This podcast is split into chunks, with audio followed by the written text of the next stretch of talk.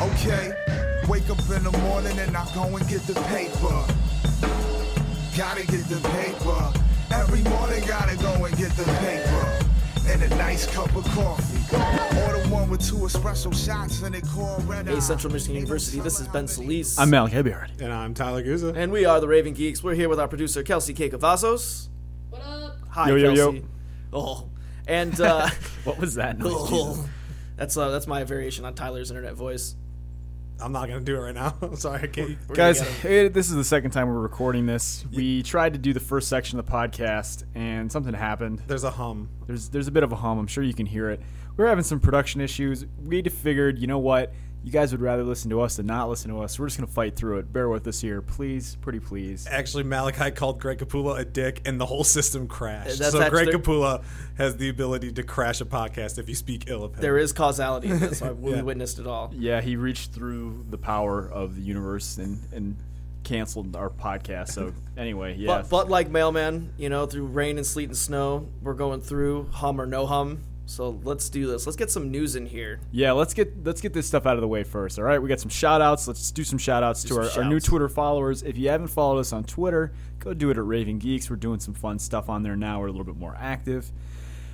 The polls. Let's do the polls first, eh? We had our full Batman v Superman discussion on a special Geeks Divided podcast, and you you know go listen to that for a full take on what me and Ben liked and didn't like about the movie. And Tyler played kind of the Wonder Woman intermediary role. I was just trying to get a picture of me back. Also, Devil's Advocate and got us to crack a little bit too. He poked the bear. yeah, You I, did. s- I ma- I made one comment that kind of set everyone off, which is what I'm good at. So That's fun. That's a full hour discussion. You guys, I believe sixty something percent. What was that? Sixty-seven percent. Sixty-seven percent said you did like the movie. Which is cool. It's positive. Which is good. Yep. Yeah. Yeah. Which is Also- funny because I probably give that movie around a 65% that I, you know what I mean? Like, look, maybe like 70 some percent. Which, Yeah. You're like Yeah, dropping your score each day. I, I know, man. I'm thinking more more, he and more thinks about, about I need to go see it again. I really just need to go see it. I, I was thinking about that too, actually. So who we got? Who do we got? Shout outs wise. Shout outs to Chris Rumsey, John De La Torre, our good buddy John Forrest, uh, Eric Donis, Shardaria Powell. I also screwed that up the first time, so apologies. Noah Bashor, Sean Beeston. What is that? Yeah, Sean Beeson. Ghost Mitch. Ghost Mitch? Ghost Mitch. Never mind. Ghost Mitch, Brian Brushwood, uh, Lauren Mayhew, our other good friend uh, Adrian Hedden, and of course the indomitable Nathan Clark. And uh, I'd be remiss without saying that Dan Slott, who's the writer for Spider-Man, liked one of our tweets the other day. I was unabashedly sucking up to him, so it's kind of a big deal. it's a pretty big deal. Not a big deal. We got Scott Snyder, we got Dan Slott. We're working on Greg Capullo. I tweeted at him happy birthday, and that son of a bitch didn't say nothing back. See, this is what happened last time. Malachi disparaged Greg Capullo, and then the hum started. So if Greg, the hum we gets- love you. If the hum is worse now, you know exactly who to blame, and that is Malachi. Yeah, I may have compared to a, a much maligned historical figure, to put it lightly. Don't do it. Anyway, Don't uh, do it. Greg. I really liked Batman 50 that came out. It concludes super heavy. Bruce Wayne's back in the cowl. Go read that. Really great art in that as well. What do we got for news, guys? We got a couple of things, right? There's one thing that you posted, which I think needs to get out of the way really quick. Uh, must must uh, Mustafar must be close. Mm-hmm. So uh, scientists have found a lava planet close to Earth that is quite like Mustafar. Yeah, just that's like my really crappy joke that I always play in my head when I'm when I hear Mustafar. Yeah, you yeah. reverse the letters. What's its uh, companion planet? Must be close. Aha. Yeah, whatever. Yeah, ladies, take a break, guys. You know what I'm talking about. So yeah, they found some like lava planet in our solar system, or where obviously not in our solar system, in our galaxy. Yep. So it's kind of like a place where you and your mentor can have a battle to the death and get your limbs cut off. That's eight- actually how I got on this podcast. Was I had to fight you guys on that planet? Pretty much, yeah. 18 hour years. 18 hour years. 18 hour years. Wow, that thing is moving fast. Yeah, so fights would go real fast that then thing is too. humming. Mm. I'd get mm. tired. Yeah. So we got that. That's pretty cool. That's out of the way. But DC Rebirth. this is the main The main full thing. lineup has been announced for the creative teams, right? This is really Uh, cool. there, I think there's a couple of comics that don't have creative teams announced yet. I think they're still kind of working out the, the details, but Mm-hmm. for the most part, I would say over 80% have been announced. And I have to say, you guys, I'm excited. Like, I like the creative teams that they put on some of the books, and I kind of like what they were showing us from those books. Um, Gr- a Green Lantern is going to be led by Simon Baz and Powering. So we have an uh, ethnic diverse character and a female character leading the Green Lantern's main book. I'm really excited about that. Yeah. That's really cool. And- Baz is a really cool Green Lantern. I really like Baz a lot. So I mean, I- I'm excited for who's replacing Snyder. It's uh, Tim Tim Seeley, who was a co-author on Grayson, which Grayson is awesome. So I'm excited to see what he will do with Batman. Um, the book I'm most excited about, Scott Snyder going and doing Bat- All Star Batman. Just the cover alone, I'm pretty sure Jock did that color. It just looks like his art to me, but I might be wrong. Yeah. I'm so excited for And, that. and just for the rundown, because I think that for me personally, the Snyder aspect was where I was most interested to see where he would land. You Yeah. know, whether they were going to put him on a Superman book or whether they were going to put him on Justice League, like we talked about. But this is really, really I still think that's coming. I It think I think when he and Greg get back together, Justice League. Absolutely, but this really sets it up cool. So, like, All Star Batman is the way that they described it is that there's going to be Batman stories told with villains, right? So it's almost like Batman is te- like kind of teaming up with his villains, a la uh, Joker or what is it, Batman Europa, right? Well, Yeah, like- where he's teaming up with the Joker, and they kind of did that with uh, Bat, the Batman and Robin storyline after Damian died. They ki- they teamed him up with Two Face. There was like him and Ra's al Ghul for a little bit, so they kind of kept throwing people in there. So there is a precedent for doing this, and I think what this book is going to do is going to do that long term. So it's like Brave and the Bold with a Batman villain. When you sell it like that, that's really cool. I'm Yeah. excited to see his take on on the Rogues Gallery too, because Snyder didn't really touch much of that in his regular Batman run. no, mm-hmm. yeah, he no, and I'm, I'm kind of excited to see him maybe do a little more like episodic comics instead of trying to do these big arcs. Which no complaining, I loved every arc, but Yeah. I want to I want to see him do more. Um, and like I said, I'm excited for Tim Seeley taking over on Batman. I think we're gonna see, um, especially with Grayson, he was very like it felt like a secret agent book, not like someone trying to be a secret agent. And I'm excited because I think we're gonna see Batman do more street level detective type stuff, and that's something I haven't seen in a while in the comics, and I'm excited to maybe see Yeah, again. I do. I do miss kind of that version. Mm-hmm. Well, I think it's going to be a real humdinger. Speaking of the hum, Yeah. Speaking of the home. Wow, we went there. Okay, cool. That's awesome. We got uh, we got the news out of the way. So, guys, we got a we got a special interview with one of Kelsey's friends. We brought him on. He's a card aficionado, and uh, he also talks about the game that we're gonna play here pretty soon. It's called Super Fight, and we're gonna play on air. We'll introduce that when we get back from the interview. But uh, we also talk about you know kind of the growth of cards, uh, how they intersect with the comic book industry, especially as more comic book shops are selling cards almost more exclusively, and how card game shops are propping up, kind of taking business away from comic books too, which is really interesting. We have a really great talk with him. Uh, I did that interview, so I'm going to shut up. So you you know you have to hear my voice for another like 40 minutes. About time. Yeah. So we'll be back, guys. We're going to be from- back faster than a hummingbird can flap its wings. God, how many of these are you going to do? That's about all I can come up with, but I bet I can get some more. Cut to commercial. We're good. Wake up in the morning and I go and get the paper. Gotta get the paper. Hey guys, this episode of Raven Geeks has been sponsored by The Hall of Heroes. Located in Campus Court next to Subway, the Hall of Heroes is open six days a week, Monday through Saturday. Visit their website at www.hallofheroesllc.com and let the Hall of Heroes become your go to comic book destination. My synopsis is real. Never had that OD Dixie feel with cats who make waves and aptly get a 360 deal. Hey guys, we are back, and uh, Kelsey and I are having a little bit of a special interview today. Uh, we've been talking for a while about doing a, a game game podcast, right? You know, Yeah. whether it was card games, app games, video games, all the games. because we don't talk enough about games. We really don't. We don't really don't we don't get into it. So today we are dedicating this special section to games and gaming. And uh, today with us we have one of Kelsey's friends, a uh, 2013 grad, uh, an esteemed alumnus from CMU, Mr. Tony Adams. Tony, how you doing? I'm doing great. Good. Thanks for having me, guys. Good, yeah. Thanks for thanks for coming in. That's great. Um, so Tony is pretty well versed in different types of card games, some competitive, some cooperative. But uh, you know, when I think of the world of of tabletop gaming and card gaming, you know, I usually think of Magic. I think of something like, and this is kind of goofy, but maybe Pokemon. You know, um, but there's so much more out there. So what are the different types of tabletop card games that anyone can can play? I think, like you mentioned already, you know, Magic the Gathering and Pokemon, like Yu Gi Oh, and all those games. You know, it's those are ones that I'm really not that into personally now, but of course are really big and they have their huge tournaments and all that type of stuff. So you've got those those more competitive type um, card games, deck building games. I think a lot of times people call because you can, you know, you style your own deck to how you want to play and your strategy and things like that. Um, but a lot of a lot of other games that I play are either cooperative games or um, competitive, but they're more like I mean it's more like Uno, something like that, where you know of course that's more of a popular family style game, but um, but games where you know, it's a tabletop game involving cards. It's not necessarily like a card game, maybe. Um, but like a couple I play a lot recently, more recently, would be Sentinels of the Multiverse is a really good, cool one. That one, it's sort of that same style of deck building game, but you don't really you don't really have a choice in the deck you're using. But that game specifically kind of has this like superhero um, world that the creators of the game have made up. A lot of the and a lot, a lot of the characters are there's like Legacy is the name of this one hero, and he's basically Superman, but he's not really Superman.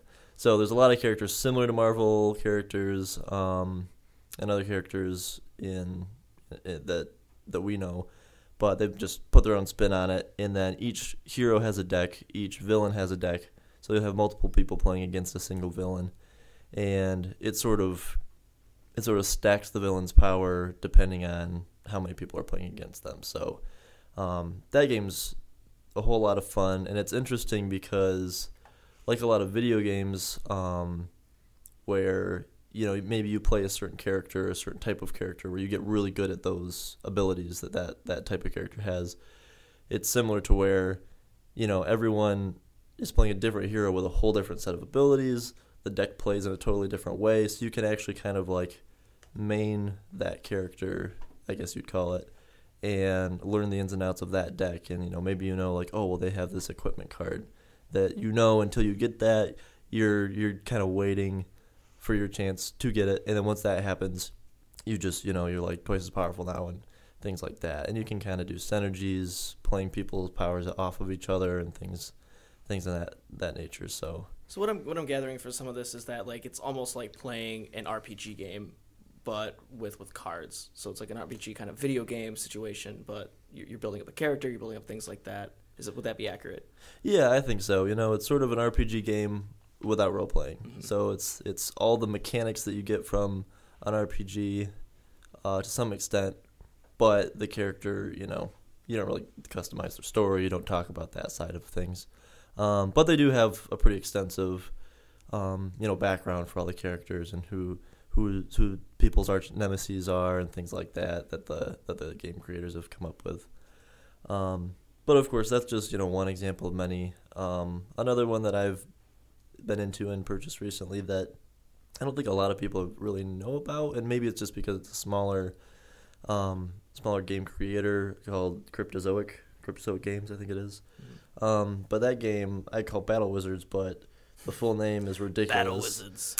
it's Epic Spell Wars of the Battle Wizards Duel at Mount Skullfire. Wow, that is that is the epic epic title. Absolutely. This was my check and rec from a couple weeks ago, actually. Was it really? It was. Fantastic. so tell us a little bit about that. Yeah, so this game, um, it's a lot of fun, and th- this and many others. If you guys are Geek and Sundry fans, the YouTube channel, that's the, I know those guys have reviewed it, and um, this game, it's similar in that you choose, you know, what character you want to play, and then that that character has just kind of a card where you keep keep score of your health, your HP.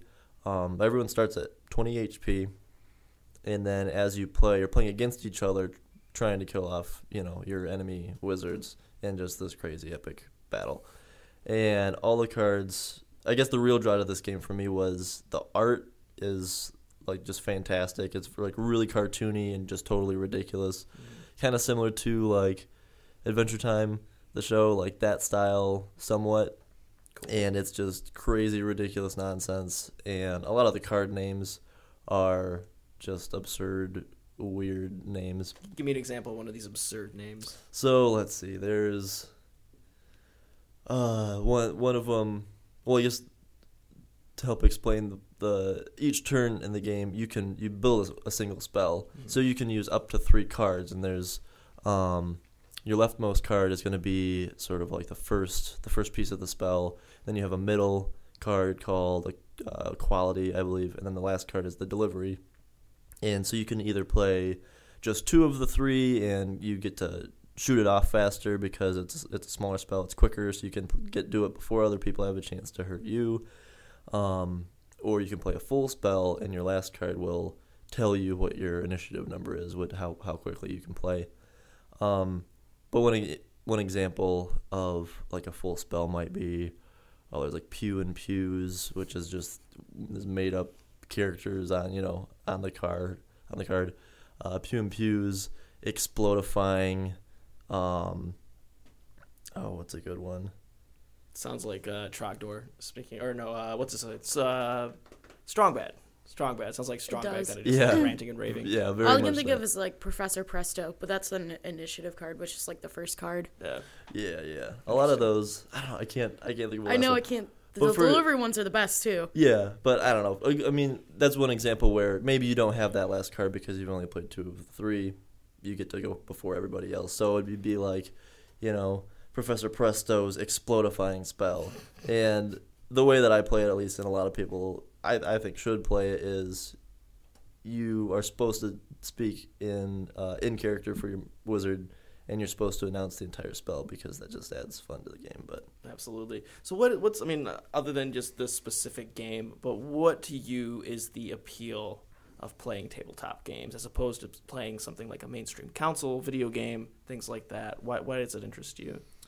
Um, I'd say the biggest piece is actually being there, you know, playing with other people in person, which, you know, of course, today it's easy to play games online with people. It's so much easier to just hook up with people on Xbox or on PC and play games.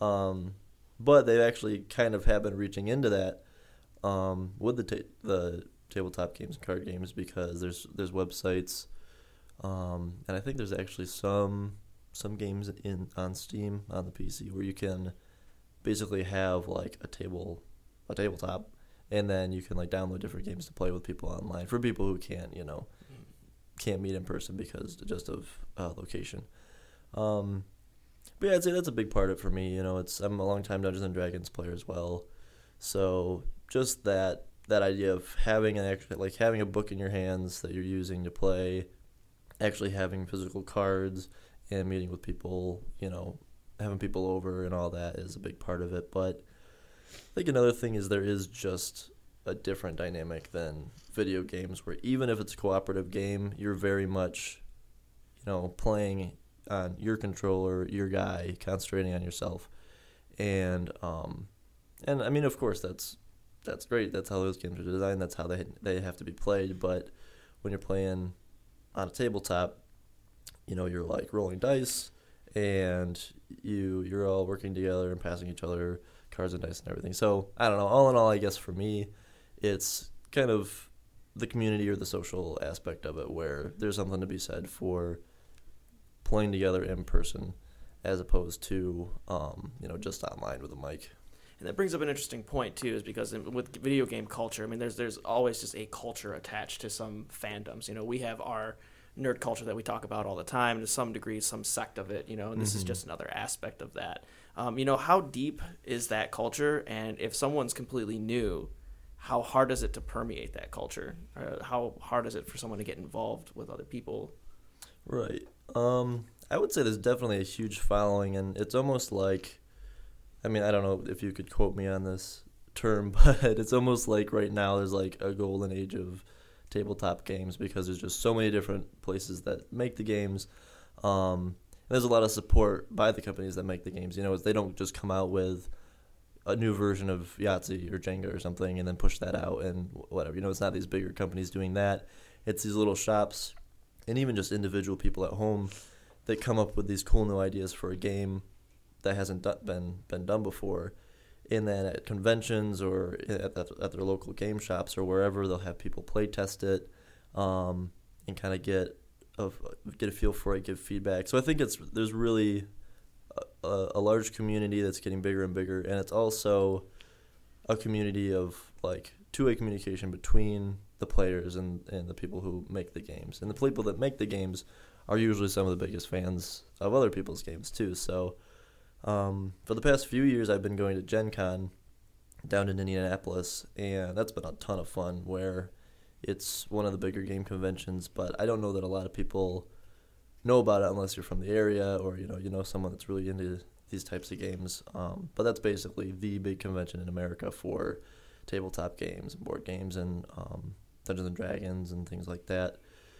And yeah, you go there and it's just thousands and thousands and thousands of people. I think every year recently, I've only been there the past two or three years, and each year there's been more and more people there. Like they show the numbers, you know, in news articles and things, and it's just crazy. And like the convention just takes over the town.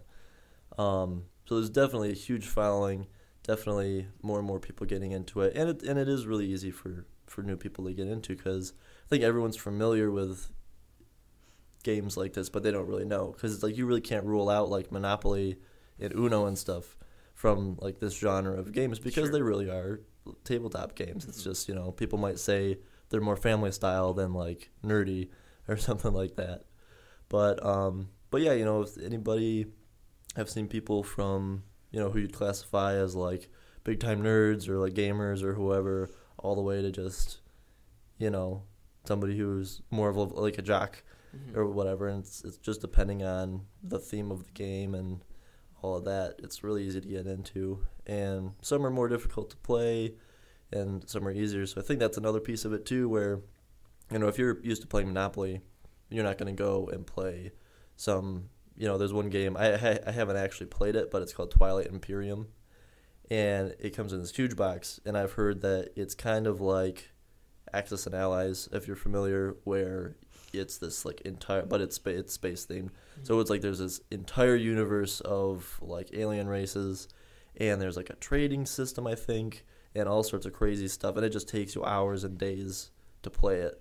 So there's one like ones like that where it's like yeah, you're you know run of the mill gamer or you know run of the mill person is not really going to get into it very quickly. And I was going to say that sounds rather intimidating too. Right, right. You know. Yeah, absolutely. Um, but yeah, I think it it just depends just depends on the style, and and there's a such a variety of game styles within the genre that I think that's part of it too. Where you know apples to apples and Cards Against Humanity, those are really some of the more popular games in the genre too.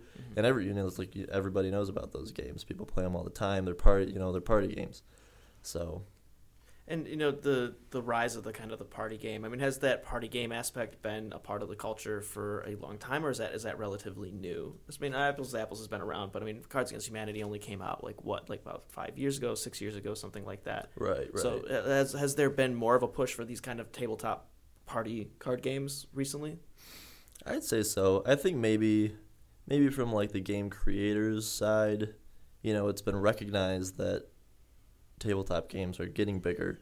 So I'm sure, you know, I'm no expert, but I'm sure to some extent people are saying, "Oh, it'd be really good for us to make more of a like easy to pick up party game or you know, we should make a game that doesn't last 2 hours. We should make a game that you could play for 10 minutes or 5 hours. It just depends on what you want to do."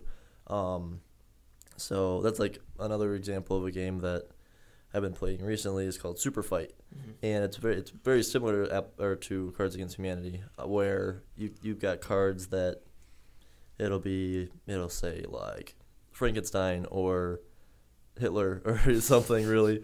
Like just all these different you know characters or people you know Nicolas Cage, I think, is one. yeah, and They just they duke it out then, right? Is that yeah, the idea? yeah. Basically, everybody you know gets to choose out of their hand who they want to be their fighter, and then they'd be like has a cape or has a has an accent or carries a trident or whatever. So there's like you you you equip them, you put them in the ring, um, and then there's a few expansions. One of them is like adult rated one, so that's of course it includes Hitler and a lot of other things like that. Yeah. Um, but then there's some for like the arena they're playing in. It might say, oh well, but it's underwater, and that one there's not a lot of strict rules, so you might expect a game like that to like have all the, you know you have all these all these stats for your character and you have to roll dice and stuff. But that's not the case.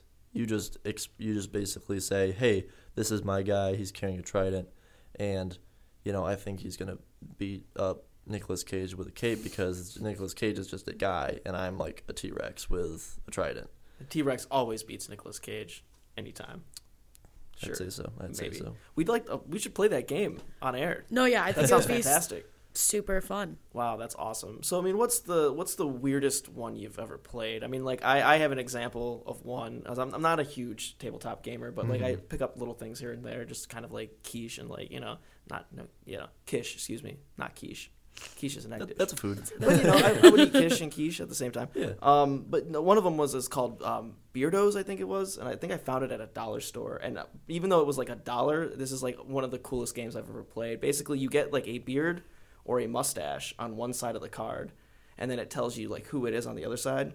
And one person just kind of like reads like this like this list of like what this person's mustache or beard did, and you have to like hold it up to your mustache or beard, and somebody has to keep on guessing and guessing and guessing until they get down to like the point scale. Like each list item has a different point scale like attached to it Okay. and as you go on. And that's absolutely ridiculous, right? like I sit around with my family or my friends, they're all drunk. I don't drink, but like it's still ridiculous the entire time. so there's one example of just really one strange one that I've found. What are some strange ones that you found? Hmm.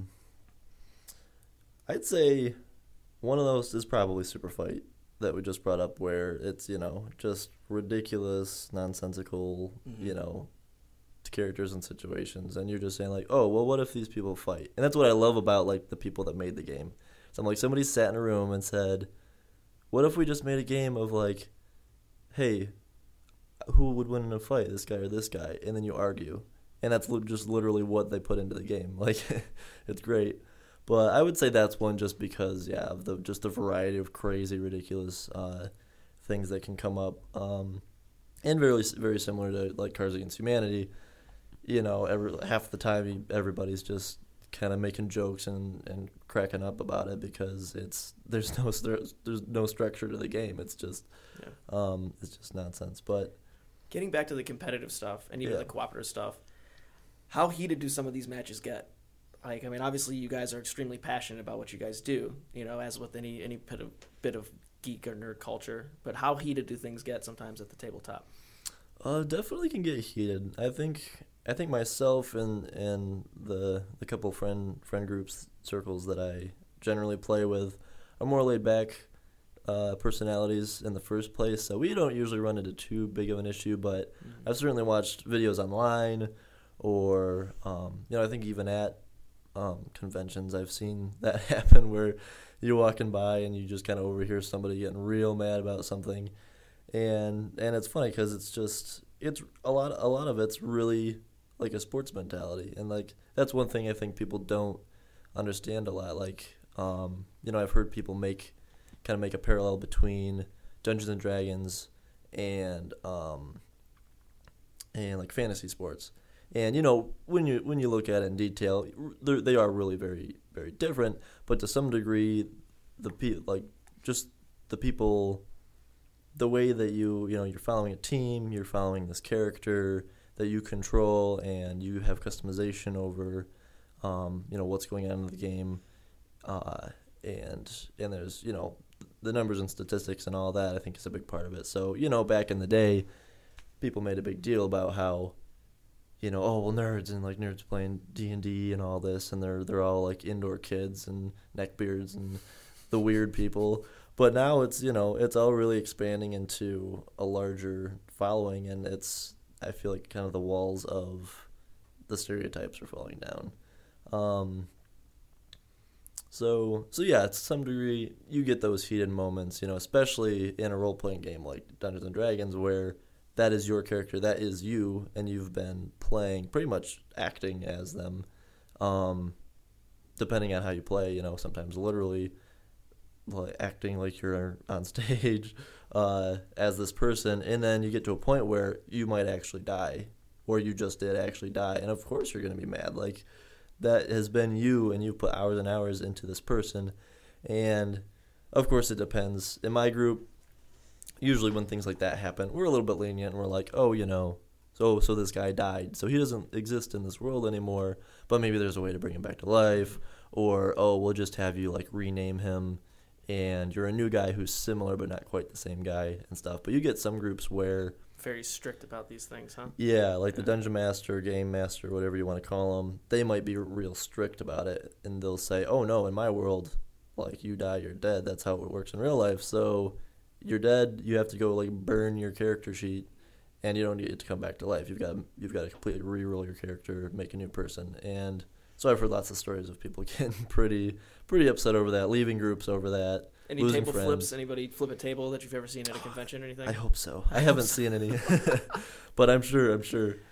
you know, this, you said something interesting too. That like this, this is keeps growing. You know, obviously the fan base is growing larger, and I think that there's a really cool interaction between the creators and things like that. From what you're telling me, and you know, these little pockets of of geek culture kind of grow, you know, exclusive, mutually exclusive to each other. Sure. But overall, I mean, we've seen a large, huge expansion of, of people, everyday people being more open to geek culture mm-hmm. as a whole. Do you think that the kind of the growth of, of comic movies and, and the comic book fascination, the mm-hmm. superhero fascination, has helped that grow as well?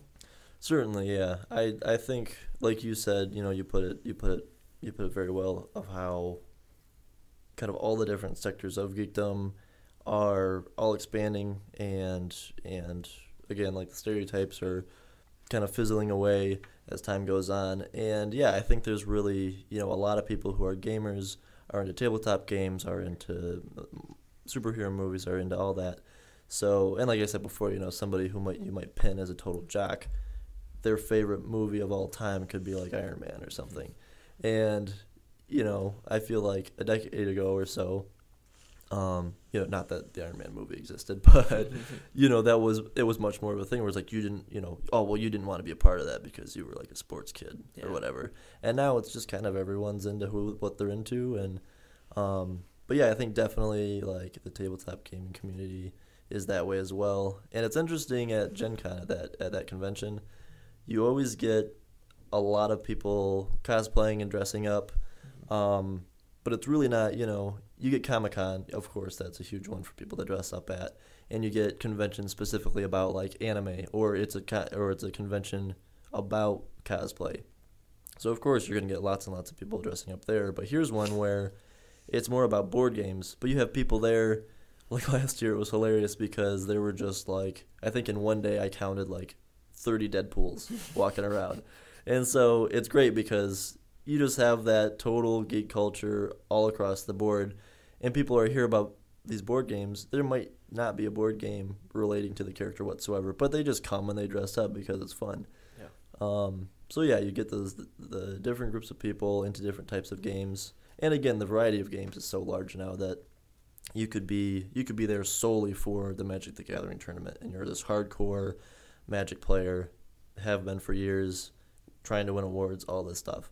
But then you get people like me where I'm somewhat of a casual gamer, and there's a few like miniatures games that I'm into. One of which called Malifaux, and War Machine's another one.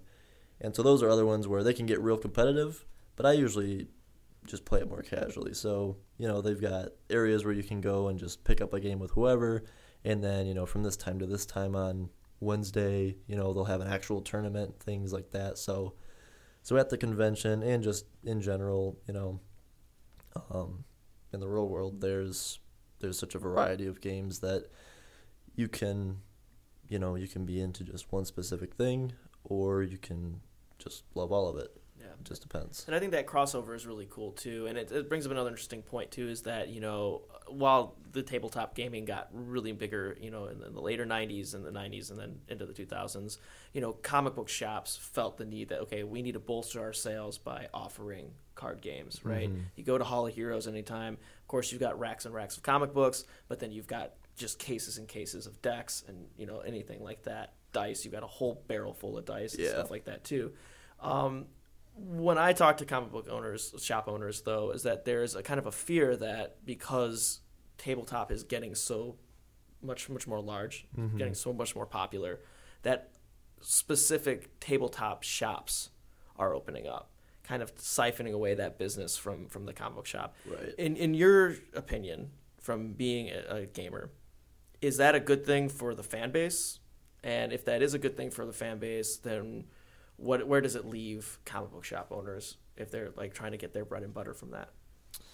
I would say it's it's a good thing for the fan base to some extent. Um, and like you said, a lot of those places have kind of turned into a half and half, where it's it's you know primarily a comic book store. It used to be primarily a comic book store, and now it's half and half, or even more so, um, a tabletop you know a gaming store. And I think it's good to some extent because, like we just talked about, there really is just a whole mixture of um, of what what individual people are into. So it's like if you're a part of the fan base, you know, you're I would say, you know, you're run of the mill person who's into tabletop gaming is probably into comic books to some extent or is probably into um you know, they're probably into all the superhero movies and all the and, and all that. So when you talk about geekdom overall, most people that are a part of that culture are gonna are, are not going to subscribe to just one little piece.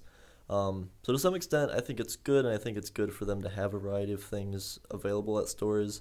I'm sure you know comic book owners or store owners. Um, you know, to some extent, it's not great for them because they do have to adapt.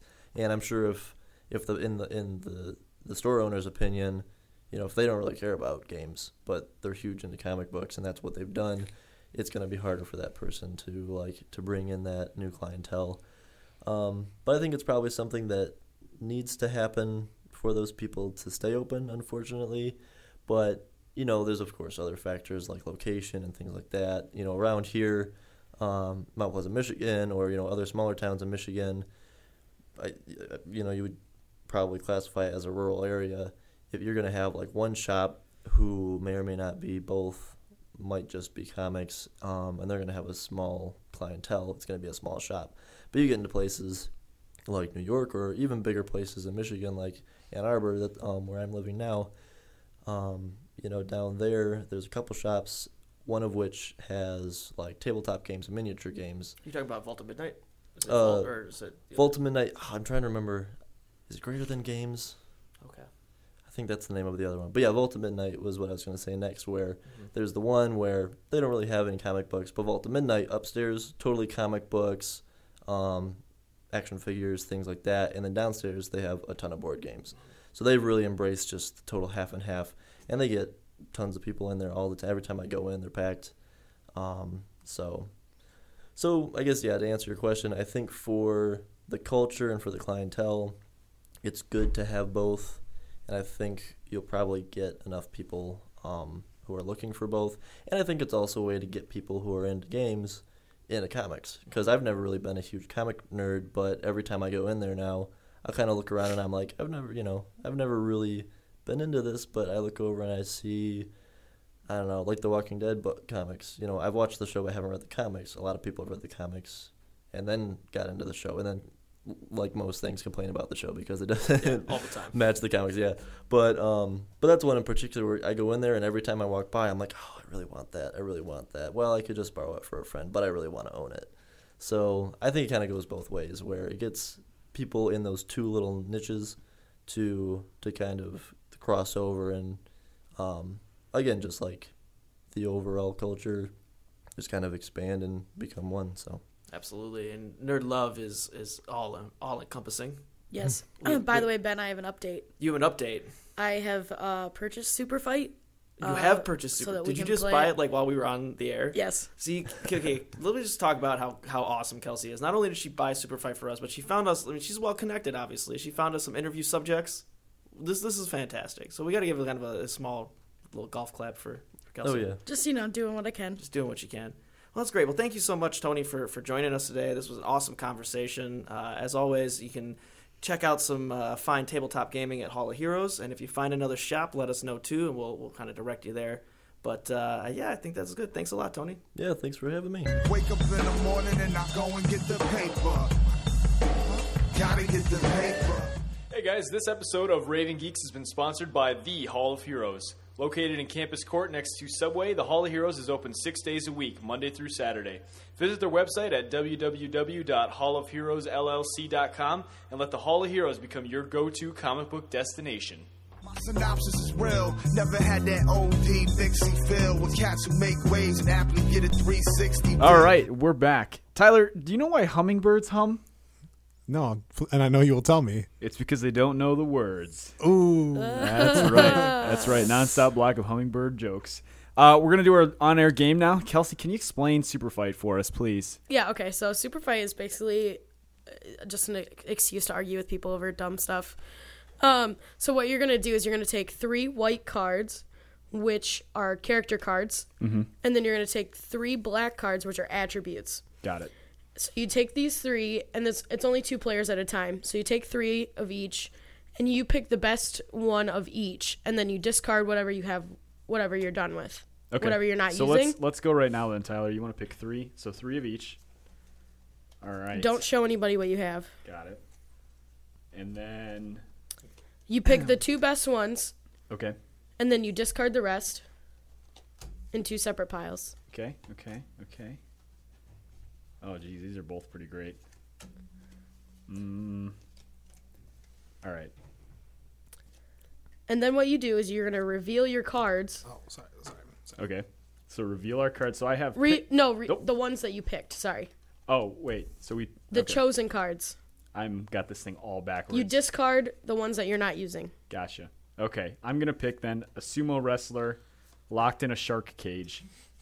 Okay, now Me? you reveal your two chosen cards. I'm gonna have the devil, Oh no, the voodoo devil or the Anglo the, Christian? the the devil, devil. okay. Dave Grohl from Tenacious D, the devil.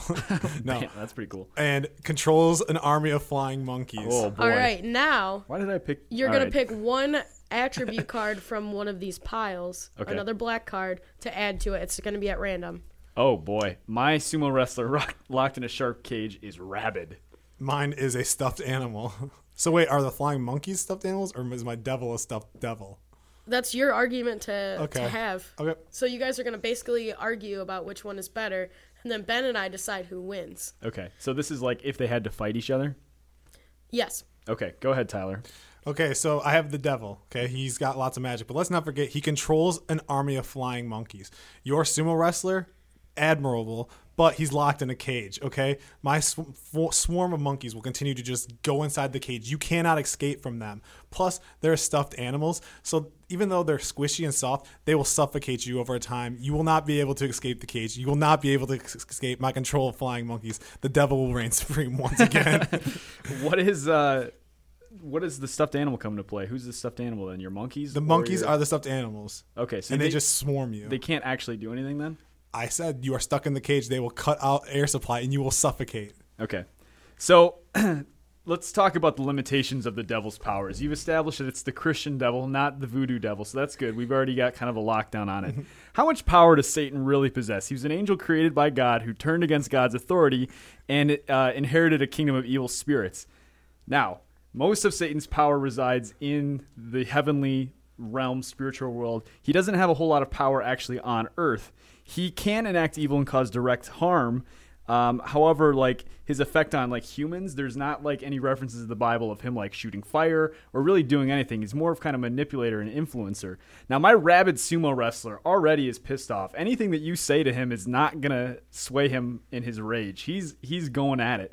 Now he's locked in a shark cage. Doesn't specify that there are any sharks in there. Doesn't even specify that there's water. It's just he's in a cage that is meant for sharks, which frankly is a good defense against an army of stuffed animal monkeys that are coming at him in the first place.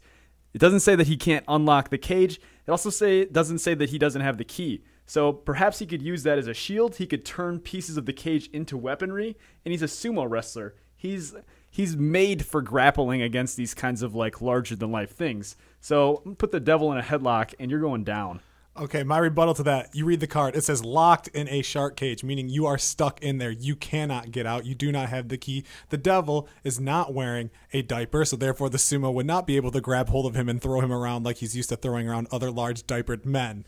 Stu- this- diapered men. I'm glad you brought in the fact that he has this like spiritual power because that helps him control his flying monkeys. They have they won't be able to fight his will. They're just they're inanimate objects, so he doesn't have to worry about posing his will over anything. There's no will to impose. He just he channels his power through the stuffed animals. Again, swarming you, keeping you ca- stuck stuck and locked in that cage to where your sumo wrestler will unable to get out. Be unable to get out. Again, I'm going to say a sumo wrestler who is rabid, by the way. You know, large. I'm thinking probably at least 200. Is the devil affected by rabies? No, I'm just saying it, it just adds to his temperament. Oh. He can easily handle an army of stuffed animals, even if they fly, terrestrial bound or not. Those monkeys have no chance. Again, the shark cage, you're just fighting on his turf. So him being in a shark cage doesn't really negatively affect him at all. And at the end of the day, he's a he's a man full of power, and the devil is just using uh, an army of, of crappy monkeys to fight him. So now we're gonna throw it to the judges. I think. What do you guys have to say? Ben, would you like to go first? Yeah, I'll go first. Okay, we're gonna get him on the mic. Okay, um, I just want to say that uh, the the insinuation that the devil would use flying stuffed monkeys as a form of attack is kind of ridiculous as it is. So I think uh, as a basis of just this game, uh, Tyler lost already because by the cards that he, he drew. because sometimes you know the cards are not in your favor. Mm-hmm. But I did like Malachi's argument that uh, this this rabid sumo wrestler can repurpose his cage into uh, weaponry. Uh, it shows his ingenuity, and um, I just don't think the devil really thought this one through this time. So I'm going to give this one to Malachi. Um, as a famous song goes, Tyler. Sometimes you gotta know when, when to hold When- them and to when to hold 'em. fold them. Yeah. know when to walk away and know when to run. So uh, I'm also gonna have to give I, th- one I to think Malachi. Malachi. I'm gonna pull the Malachi explanation and say it was not my fault I lost. It was the the cards that I drew's fault Look, that my, I lost. my pick was really bad. I also had the attribute car- cards 10 stories tall and can stretch like rubber. Those would have been extremely useful. you would have had Yeah, e why did you you would have had those? e Honda basically. Yeah, seriously. And then my other cards were the UN. So imagine imagine the entire UN that's can stretch like rubber or 10 stories tall of UN delegates. That'd be incredible. And I could have also just picked the movie character. So I kind of didn't do myself any favors here either. Yeah, I had a smoke monster and is drunk, and I I thought about throwing a drunk devil out there, but I thought the uh, controlling an army of flying monkeys would be better. The stuffed animal is really what shot me. In Yeah, the that really did All right, kill go you. ahead and discard those, and now it's time for Ben and I to face off. All right. So we're gonna have uh, Ben versus Kelsey here, and then we'll probably have time for I think just one more, right? Yeah, we'll and do, then we'll, do, do, the winners yep. versus winners. Okay, Okay. so take three of each, and you pick the best one and put them face down, and those are the ones that you're gonna reveal. Ooh, How much did this game cost? thirty-five. Thirty-five dollars. Mm-hmm. That's not bad. They also have expansion packs, including a nerd expansion. Ooh, I like this though. This is pretty fun. All right, Ben has discarded one of his cards. Oh no, he's putting down what he wants, and he's made his selection. A hush falls over the crowd. Easy, easy, super, super, super easy. All right, now it's all Very, on very confident. This man is very confident. Your- Our faces were very close just Well, then. you know, just- Hey there. hey, Hey our there. beards were touching. As we pick, A little bit of static. witty banter and uh, All affection. right, now you're gonna reveal your cards. Okay, Strategy. I am, I am, I Yeah, am bold strategy kind. the Men in plays out. Black Oh, Ooh. with a time machine phone booth, a la Bill and Ted. Or All right, essentially Men in Black Three. you Yeah, also pretty much. Add a black an ac- um, a black card at random. So his Oh, just from my deck, Yep, just from a random deck. and is a thousand years old. that hmm okay, it's gonna see we're gonna have to see how you play that one. I will. Okay, I have a giant squid armed with a harpoon gun. That's a that's ironic. that's a twist. I'm also armed with a sadness ray.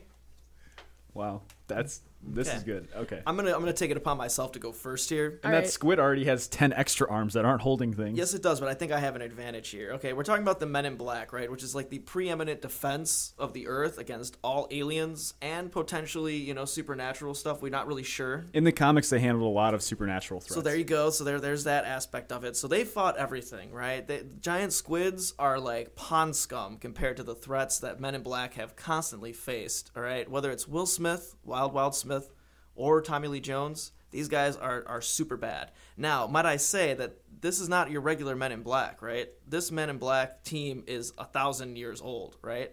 So you're talking about like before any of them discovered any alien contact whatsoever. These guys hold the keys to the universe and they've seen it all. In fact, they travel back and forth in time in a machine, uh, time machine phone booth to uh, not only uh, address threats in the future, but also threats in the past. And have a wealth of knowledge that the majority of the regular Men in Black team does not have. By that virtue alone and their weaponry, which is probably more advanced from the future, that giant squid is done in a heartbeat. All right. So here's here's my argument. Um, first of all, uh, a giant squid is a cephalopod, which are known to be extremely intelligent. Um, not to mention the fact that it's a giant squid, so it's already got size on the Men in Black. They're I'm sorry, how old? A thousand years old. So I I can't imagine that their health is in any kind of good shape. Also, um, my giant squid is armed with a harpoon gun, which I like to imagine he stole from his previous battle. So obviously, he's good at turning others' weapons against his enemies. He's also armed with a sadness ray, and let's all face it, it's hard to do anything when you're sad. So, so I think that he's just gonna make you know the Men in Black really sad, and it's it's gonna be hard for them to fight, especially since they're a thousand years old. You know, all their friends are dead. They're just like the dinosaurs, really. So uh, I'm gonna have to go with the giant squid on this one. My rebuttal to you is this, right? Hang on, I just I'm gonna have to go with the giant squid on this one as a phrase that I'm really glad I'm hearing. So we- I think that should be the title of the episode. I'm gonna go with giant squid. gonna go with giant squid on this one. Okay. That being said, we're assuming here that the men in black that you speak of that are a thousand years old are in fact men. If you watch uh, Men in Black or read the comics, many of the men in black are actually aliens themselves that have come to help protect the Earth and the cosmos in general. These uh, these special men in black, special agents, if you will, may have lifespans of tens of thousands of years old. So this is this is a drop in the pail. These guys are in their prime right now if they're thousand years old. And might I say that. Uh, your argument of their sadness, uh, I don't know if you saw Men in Black, but uh, Men in Black are in- inherently sad. In fact, Tommy Lee Jones spends the majority of the movie uh, hopelessly looking at uh, a, a satellite readout of his former wife, crying basically onto his keyboard, trying to console himself. That is the whole impetus of the movie. Any more sadness is not going to affect them because they're already that sad. And let's be very clear Will Smith's career is inherently sad. All right, I, I will give you that one. That uh, Will Smith's career is inherently sad. I think that I That's just a- won this argument. that's a valid argument. However, um, I think you can get lower. I think that's a real thing, and uh, I think that could really affect their psyche. And first of all, I, like I said, I've got a harpoon gun and a giant squid with many arms and tentacles. I'm gonna scoop you up and I'm gonna break your little spine. That's that's all there is to it. I've got size. I've got power. I, they're still really intelligent, and uh, I've already proven that I can steal weapons and use them against their enemies.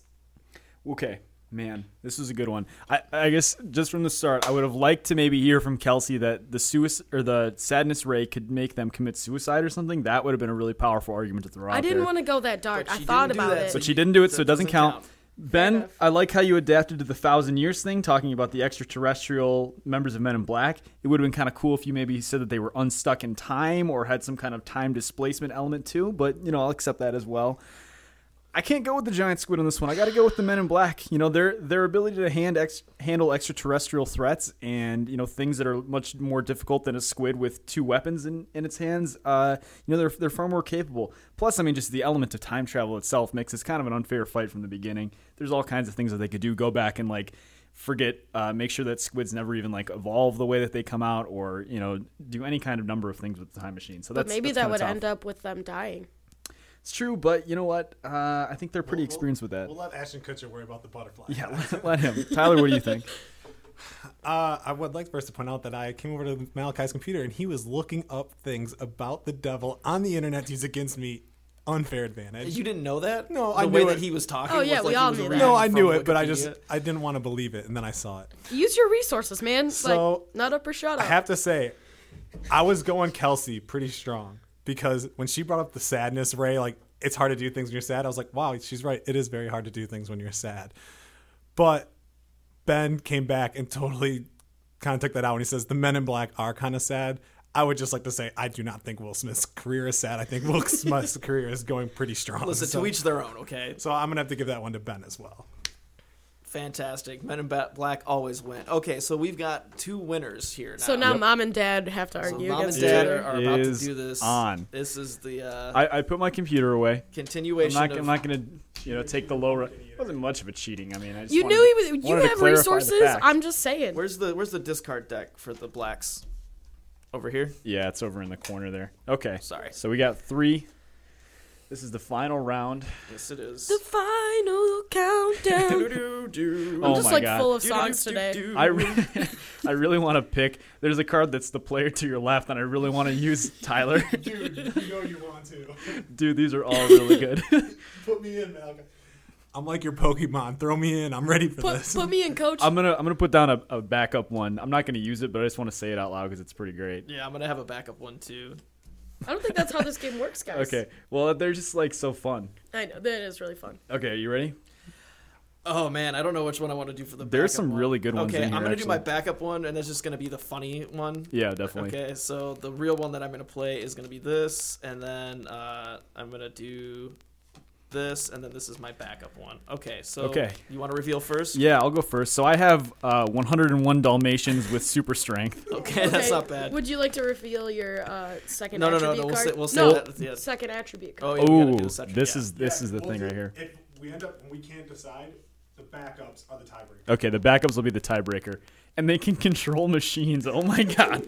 This is good. This is good. I have a uh, demon possessed car. All right, A la Christine Yeah. by Stephen King. that's pretty cool. that can control plants Interesting. Oh, dude, you're done. and, and is Amish. Oh no, that thing's having an existential crisis. It really doesn't know what it Dude, is. that is a great. Okay, so here's my movie pitch. An, an Amish man is placed. His soul is placed into a car, and He he doesn't do anything. and he yeah he just sits in a lot all day, or he turns evil because he's like you know hates himself. That would be kind of cool. Okay, so who wants to go first here? Directed by Kevin Uh, Smith. yeah, directed by Kevin Smith. Written Smith, by Max Landis. written by Max. Produced by Zack Snyder. Yeah. All right, I'm going to go first. 101 Dalmatians with super strength already is unstoppable. You have an army of super strong dogs. Dalmatians are incredibly fast. They work with fire departments. They're smart and coordinated, and they can take down threats as a team. They also can control machines, and your car is a machine. So, frankly, these technocrat Dalmatians already, I mean, depending on where we're going to set this, machines are pretty much everywhere in our modern lives. So they essentially can turn the battlefield against you as a weapon. Pretty much anywhere they're at, they have that advantage. And the fact that they're just fast dogs, I mean, they maybe can't outrun a car, but they can certainly destroy it, especially if there are so many of them. Okay, so my argument is this: is that since I am a vehicle, you might be able to control me, but I am a demon-possessed vehicle, which is impenetrable to any of your mind control, magic, and whatsoever. Because let's just face it, the devil is far more, far more powerful, as you, uh, as you detailed earlier, than a bunch of uh, raggedy, rabid 101 Dalmatians. Also, They're well fed dogs. yeah, whatever. they're, they're greyhounds. They're bred too. specifically for war. that that being said is that yeah you can control vehicles and you control you control machines right? But that doesn't necessarily mean buildings. That doesn't mean necessarily machinery it's got to be some type of machine. I can control plants which is basically everywhere and mm-hmm. underneath us. Say we've got a complete urban cityscape no matter what there are still plant growth underneath it. I'm to be like poison ivy and pulling plant vines up all over the place and crushing every single one of your demon controlled vehicles. Maybe not even demon controlled that's me. Excuse Yeah. me. I'm the demon Get here. it straight there, bud. sorry and destroying all of it. And now by being amish this is an interesting play here right? Because i Yeah. am, i am conflicted. I am conflicted because i was a pious man who somehow screwed up. Again i'd like to repeat i am a pious man right? I lived my life really well but eventually somewhere down the line i must have done something sinful. Maybe you know i, I rode in a vehicle you know when i wasn't supposed to. And uh, god smited me and said hey devil guess what? You got a new soul. And you know the devil he likes tricks. It's april fools right? It's april fools day today. he's like well i got it. You want to ride in a car? You want to ride in a car like a, like a regular guy? You ride in a car for the rest of your life. Now you have a vehicle right? So now i have this this you know this journey that i've been on that's really given me a lot of pause and given me a lot of wisdom you know, about what to do and what not to do. So I really think that I could best you at any battle because my str- strategy of being an Amish man would really help me out. Let's look at the history of the 101 Dalmatians. I'm glad, I'm glad that you wanted to look at that, not the history of the Amish. they they've been through a lot already. You know, they they've had their adversity. They've struggled against evil. You know, Cruella de Vil, she's a cruel person. They were able to overcome that together, and it's made them stronger. All right, so. eh, Overcoming adversity, everybody's been on their journey. Don't try to lecture the 101 Dalmatians, Ben. We have no time for your for your petty arguments. Look, we didn't say the card doesn't say how the Dalmatians can control machines, where the origin of their powers come from. Since you're a demon possessed car, I'm thinking the only thing that can overcome demon possession is the power of the Almighty. And I'm going to propose that these 101 Dalmatians were blessed by God Himself. And therefore, their machine control overrides your demon possession. You know, we can argue that point. Well, I'll leave that up to the judges but the plants versus machines is going to be a problem. I think before this, we would stop at the Home Depot and basically have an army of lawnmowers fighting your army of plants and all other manner of excavation uh, type machines. So I think that kind of negates it itself. Again, man, 101 Dalmatians with super strength, that's too much of a threat to overcome. All I have to do is take down one car, the source of your power, the source of where all these plants are coming from, and ultimately, I don't think that that would be that difficult. I'd like to say that your your lawnmower attack would be futile because, as I mentioned in other podcasts before, organic matter can neither be created nor destroyed, and unlike human beings, plant life does not have any true sentience. And who says that it really truly dies? When you cut your lawn clippings, you can ferment that down and create all new sorts of matter. And since that matter still exists, those plants are still alive, and all you're doing is just spreading more of me around all over your dogs. If you get all these clippings all over your dogs and get close enough to one of my plants that's actually be green. Still, in, you well, of course they'll be green, but also No! I can I can crush your dogs from the outside. I can crush the hull of your dogs with my grass clippings. Now, might I say about this uh, this this wacky scheme you have about uh, you know, this, these exorcist dogs? You don't right? get a second rebuttal. just be no. I Yeah, have to, I have to I have to pr- pr- refute this point. This No, is bullcrap. Because now I to- could refute your Okay, points fine, and we could go on I'll- and I on. will- I will- so leave it to the judges.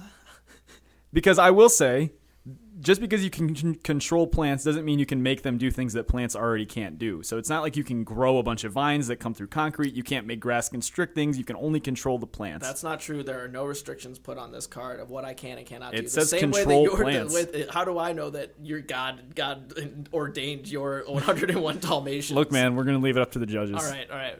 All right. Kelsey, what do you say? I'm going to get out of the way so Tyler can grab a mic. I am gonna have to give this one to Malachi. I'm sorry, Ben, but I don't I don't understand how you're gonna crush 101 Dalmatians with lawn clippings. Like that takes a lot of lawn clippings to crush 101 dogs. They apparently got a lot of lawnmowers. Also, l- listen, I'm sorry, man. Also, your car is very conflicted. Uh, he's Amish, so I don't see him doing much. So maybe resting in a in a dirt lot and just like slowly growing plants because he can control them. That's all I can see here here. Is my turn? Yeah. Okay. As the great Lex Luthor once said, if man won't kill God, the devil will do it. And Ben, you have the power of the devil behind you. That being said, we saw in that movie that the godlike figure overtook the devil. And I've seen videos on YouTube of one dog ripping the bumper off of a car. One normal dog ripping the bumper off a car. Let alone one Let's not forget that this is 101 super strong Dalmatians against Christine. It ain't 90. It ain't 95. It ain't 100. It's 101 Dalmatians, baby. Therefore, I must say, Malachi gets the point and the win. Okay. That being said, okay, we, we agreed that if there was a tie, that, that we could use these cards. Now, I would like to argue that since I lost, I get a chance to use my backup cards to beat Malachi. Let's all right. We'll make this a tag team fight then. What do you got? I have my boss, oh, who is you. Oh no! Wait a minute. yeah, yeah. This is on. This is why I saved this one for later. That's good. Or is it Dave? No, it's it's Malachi. yeah, it is. Armed with an impenetrable shield. Ooh. So you have to fight yourself. All right. Well, Second armed with an- attribute. Wait, tag Uh, but depending on shield. together? no, we're this. And you This can control hair. That's weird. Okay. well, look. I, there's only one person who can kill Malachi, and, that's that's Malachi. that's the that's the player to my left, who is Tyler, wearing an impenetrable tuxedo. so he Well, he is kind of wearing a and suit his today. his attribute, he's armed with a bow and unlimited arrows. Tyler is deadly. Tyler, I, I like to I like to ask how her suit you are. How what? Her suit. How that hairy. means how hairy you How are. hairy? Look at me, bro. he's a hairy. I dude. got a wool rug underneath this shirt, baby. oh yeah. So you pop admit that you you might have some chest hair. Check that out. He's got he's got a little chest hair. they He's don't call got, me Papa Goose for he's nothing. got he's got There's Oh a- God. Papa Goose or Papa Goose. Papa Goose. I'm gonna call you Papa Oh. Goose from now on. Yeah, me too. Papa Goose. So he's he, we admit that he's probably hairy. You know, I don't know what's uh, what his manscaping situation is, but let's don't just have to talk about let's that. just assume that he's pretty hairy. So you've got Malachi, who I'm sorry, bro, you're taller, but Malachi's jacked. Oh no, he is. Okay. He's a fine specimen. I love Malachi, but I don't really want to ever piss off Malachi too hard because I've watched him like just body slam one of our friends into a piece of concrete that then made that friend just a little just nuts from the, the slamming. suplex, man. I suplex Adrian Hedden. I was also an amateur wrestler at one point. at, at Kyle, yeah, so there you go. At Kyle Comiskey's house, no less, outside of the pool. So I've seen this guy do some major damage, and if he's got an impenetrable shield, I know that you have a, an impenetrable tuxedo. But that's just clothes, man. Like he can still grab you and manhandle you. He can. Your head isn't protected by this tuxedo. He can rip your head off in a heartbeat. I've seen him do less to people, right? And at the same time, he can control hair. So if you ever do like get too wild and out of control, listen, man, I'm talking here, okay? Stop whispering in his ear. That's against. Can the we rules. actually Alright. have a battle royale between? There's Malachi only one and way to Tyler? settle The this. I have to fight Tyler. the point is, is that he can take all of your hair and choke you with it. He can make you grow out of you even worse, like Wookiee style, and then choke you, manhandle. Yeah, exactly. With your He hair. already is a You're done, dude. Malachi's got this. All right, here's here's my rebuttal, and we're gonna leave this up to the fans. You're really gonna refute yourself? We're gonna leave this up How to the fans. Uh, participate in our Twitter poll, and we'll talk about the results in the next episode. But who do you think would win? Me with an impenetrable shield and the power of hairkinesis? I don't even know what you would call that. Or Tyler with an impenetrable tuxedo and unlimited arrows and a bow. Now, look, here's what I think. Malachi Barrett is a punk bitch. you said it, not me, man. I'm glad you could say that. He couldn't finally. fight his way out of a wet paper bag. I've seen that kid stub his toe and cry like a wuss for three days. when you were like what three? Yes, when I was three years old. Tyler Guza, man, the the latent power deep within him, he's like Gohan on Dragon Ball Z. Like he's nice and like a cuddly guy, but get him mad and he'll come at you with the ferocity of a Wookiee. He would rip my arms off in a second. Also, you know, this would be a, a tough fight, and I think really temperament's important. And it would be hard for me to fight Tyler Guza because of my undying love for him.